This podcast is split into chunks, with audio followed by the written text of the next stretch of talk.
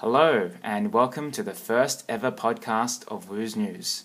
Without further ado, here are the headlines that made the week.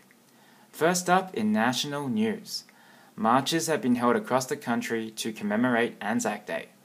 This year saw fewer people turn out than previously due to the government's warning of a potential terrorist attack.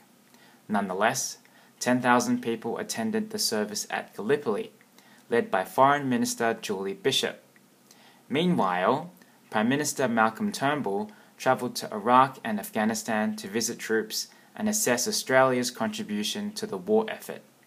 A key message this year was to look beyond the typical image of a soldier and recognise all who served, especially female veterans who have fought in conflicts since Gallipoli but were still being sidelined by the community.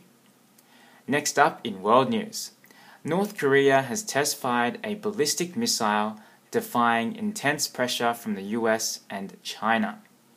The missile blew up moments after launch and marks the fourth unsuccessful test since March. In a show of force, the US is sending the aircraft carrier USS Carl Vinson, where it will join the USS Michigan, a nuclear submarine, and has also moved its missile defense shield the THAAD system in South Korea.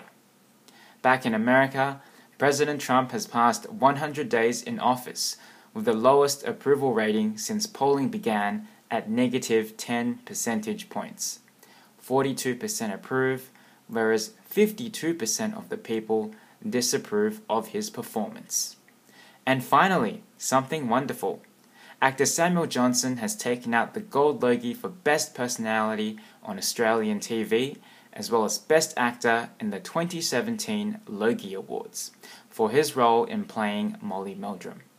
He dedicated his award to his sister, who is dying of cancer, and has since quit acting to raise $10 million.